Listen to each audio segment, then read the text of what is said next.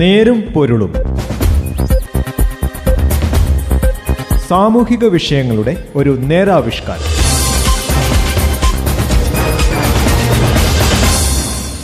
നമസ്കാരം.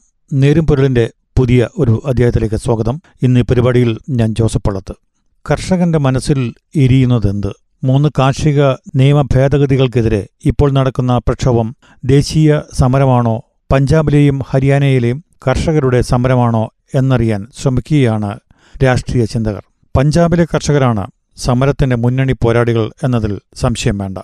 കാർഷിക നിയമങ്ങൾ പാസാക്കും മുമ്പ് കർഷകരുമായി വേണ്ടത്ര ചർച്ചകൾ നടത്താത്തതും രാജ്യസഭയിൽ വോട്ടിംഗ് വേളയിൽ ഉണ്ടായ സംഭവങ്ങളുമൊക്കെ കർഷകരുടെ ആശങ്കകളായി മാറി. ഇതിലേക്കാണ് ഇന്നത്തെ നേരും പൊരുളും. നിയമ ഭേദഗതികൾ കർഷകർക്ക് അനുകൂലമാണെന്നും ദീർഘകാല അടിസ്ഥാനത്തിൽ അവർക്ക് നേട്ടമുണ്ടാകുമെന്നുമാണ് സർക്കാരിന്റെ ഔദ്യോഗിക നിലപാട്. ഈ വാദത്തിൽ സത്യമുണ്ട്. ഏറെ മുൻപേ വേണ്ടിയിരുന്ന ഇത്തരം പരിഷ്കാരങ്ങൾക്ക് ധാരാളം നയവിദഗ്ധരുടെ പിന്തുണയുമുണ്ട്. പക്ഷേ ഈ ഭേദഗതികളിൽ പാളിച്ചകളും വന്നിട്ടുണ്ട്. നിയമം കർഷകർക്ക് ഗുണം ചെയ്യുന്നതാണെങ്കിൽ അവരെന്തിന് എതിർക്കണം? കാഴ്ചപ്പാടുകളുടെ യുദ്ധമാണോ ഇത്? പഞ്ചാബ് കർഷകരുടെ ആശങ്ക മനസ്സിലാക്കണമെങ്കിൽ നമ്മൾ അവിടുത്തെ കൃഷിയും അതിന്റെ ഘടനയും നിരീക്ഷിക്കണം. പഞ്ചാബിൽ നാൽപ്പത്തി ഒന്ന് ലക്ഷം ഹെക്ടറിലാണ് കൃഷി. മൊത്തം ഭൂവിസ്തൃതിയുടെ എൺപത്തിരണ്ട് ശതമാനം വരും ഇത്. ഈ കൃഷി മേഖലയിൽ തൊണ്ണൂറ്റിയൊൻപത് ശതമാനവും ജലസേചനമുള്ളതാണ്. വലിയ പങ്കും കുഴൽക്കിണറുകൾ വഴി. ശരാശരി കൃഷിയിടത്തിന്റെ വിസ്തൃതി മൂന്ന് പോയിന്റ് ആറ് ഹെക്ടർ. രാജ്യത്തെ ഏറ്റവും ഉയർന്ന നില.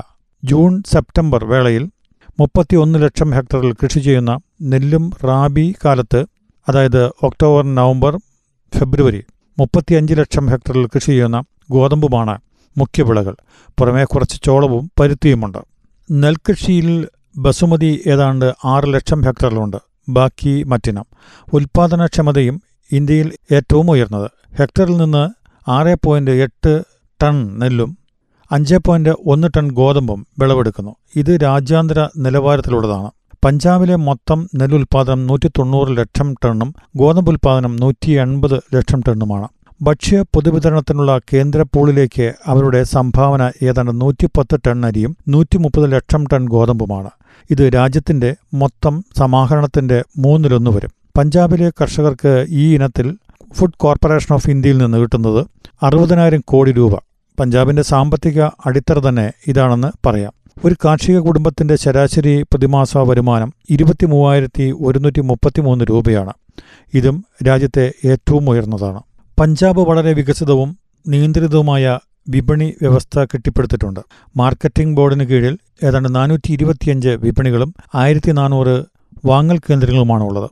മാർക്കറ്റിംഗ് ബോർഡ് മൂന്ന് ശതമാനം മാർക്കറ്റ് ഫീസും മൂന്ന് ശതമാനം റൂറൽ ഡെവലപ്മെന്റ് സെസ്സും വാങ്ങുമ്പോൾ അറുതിയ എന്ന കമ്മീഷൻ ഏജന്റുമാർ രണ്ട് പോയിന്റ് അഞ്ച് ശതമാനം കമ്മീഷൻ ഈടാക്കുന്നു. മാർക്കറ്റ് ഫീസും ആർ ഡി സെസ്സുമായി സമാഹരിക്കുന്ന മൂവായിരത്തി അറുന്നൂറ് കോടി രൂപ പ്രത്യേക അക്കൗണ്ടിലാണ് സൂക്ഷിക്കുക. ഇത് സംസ്ഥാന ബജറ്റിന്റെ ഭാഗമല്ല. ഈ തുക ഗ്രാമീണ അടിസ്ഥാന സൗകര്യ വികസനത്തിനും ചന്തയുടെ പരിപാലനത്തിനും വികസനത്തിനും മാത്രമാണ് ചെലവഴിക്കുന്നത്. പ്രധാനമായും കാഴ്ചപ്പാടിന്റെ ഫലമാണ് അവരുടെ ആദി. എന്നാൽ പൂർണമായും അടിസ്ഥാനരഹിതമല്ലതാനും പുതിയ കർഷക ഉൽപ്പന്ന വ്യാപാര വാണിജ്യ നിയമം ഉൽപ്പന്നം ചന്തയ്ക്ക് പുറത്തു വിൽക്കാൻ കർഷകരെ അനുവദിക്കുന്നു. സെസ് നൽകേണ്ടതില്ല.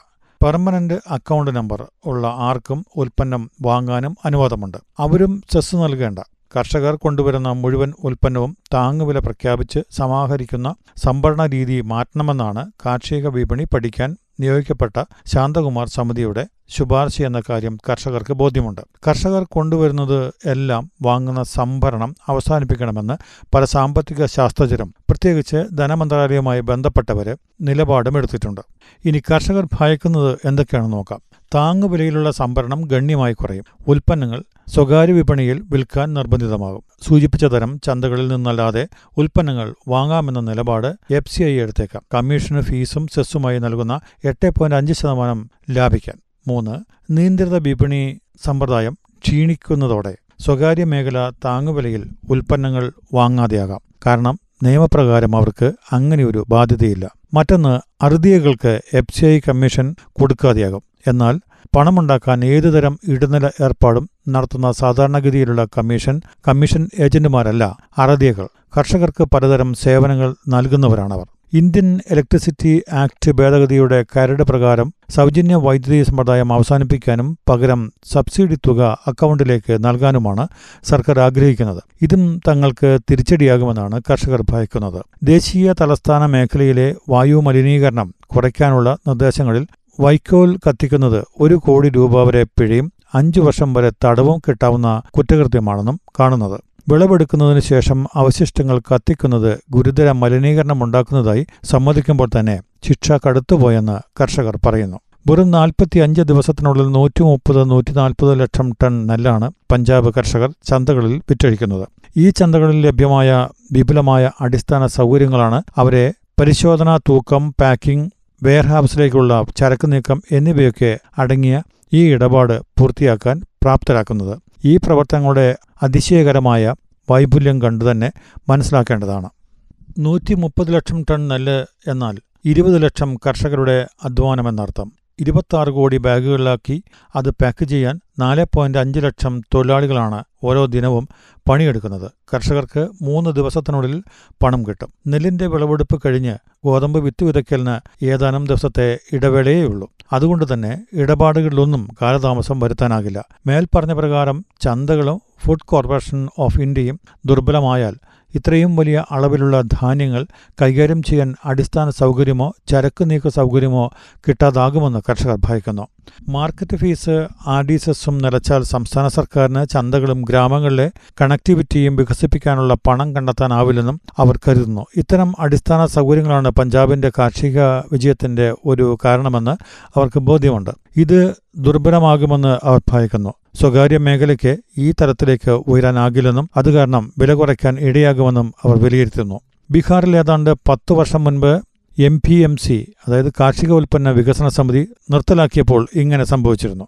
കാർഷിക ഉൽപ്പന്ന വ്യാപാര വാണിജ്യ നിയമം കരാർ കൃഷി നിയമം എന്നിവയിൽ താങ്ങുവില എന്ന പദം ഒഴിവാക്കിയിരിക്കുന്നത് ശാന്തകുമാർ സമിതിയുടെ ശുപാർശകളും ധനമന്ത്രാലയത്തിന്റെയും കാർഷിക ചെലവ് വില കമ്മീഷന്റെയും പ്രഖ്യാപനങ്ങളും കർഷകരുടെ ഭയം വർദ്ധിപ്പിക്കുന്നു. നിയമം പാസാക്കും മുൻപ് കർഷകരുമായി വേണ്ടത്ര ചർച്ചകൾ നടത്താത്തതും രാജ്യസഭയിൽ വോട്ടിംഗ് വളയിലുണ്ടായ സംഭവങ്ങളുമൊക്കെ കർഷകരിൽ സംശയമാണ് ജനിപ്പിച്ചിരിക്കുന്നത്. നിയമങ്ങൾ ഭേദഗതി ചെയ്യാനുള്ള സന്നദ്ധതയോടെ രാഷ്ട്രീയ ഇടപെടൽ നടത്തി കർഷകരുടെ ഭയാശങ്കകൾ നീക്കേണ്ട സമയമാണിത്. ഇപ്പോഴെങ്കിലും സർക്കാർ ഇത്തരം ചർച്ചകൾക്ക് തയ്യാറായിട്ടുണ്ടെന്നത് ആശ്വാസകരമാണ്.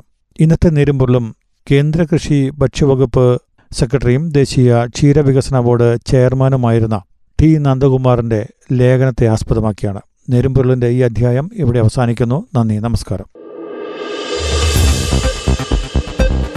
നേരും പൊരുളും. സാമൂഹിക വിഷയങ്ങളുടെ ഒരു നേരാവിഷ്കാരം.